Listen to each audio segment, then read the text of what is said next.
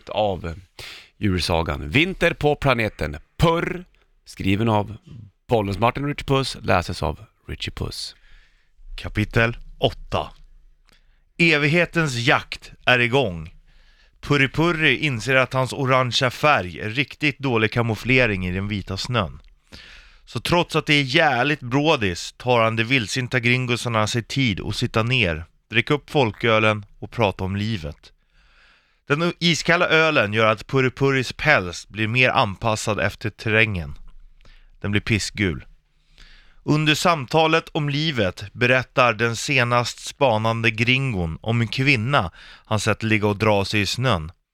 Det måste varit den där Flimra de hört så mycket om. Hon med de köttätande växterna. Tydligen hade hon däckat i snön efter en blöt kväll på egen hand.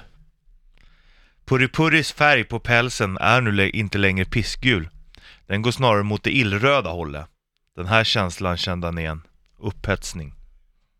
Gud vad spännande! Nu händer det grejer. Ja du! Nu vet de om att hon är där. Så att de dricker öl för att Purri-Purri inte ska synas. Men Mm. sen får han höra talas om den här Flimra. Och då blir han liksom Ja, han illröd. Jag tycker det är spännande också. Ja det är, och det är därför han blir lite så här, kill, kill. Så där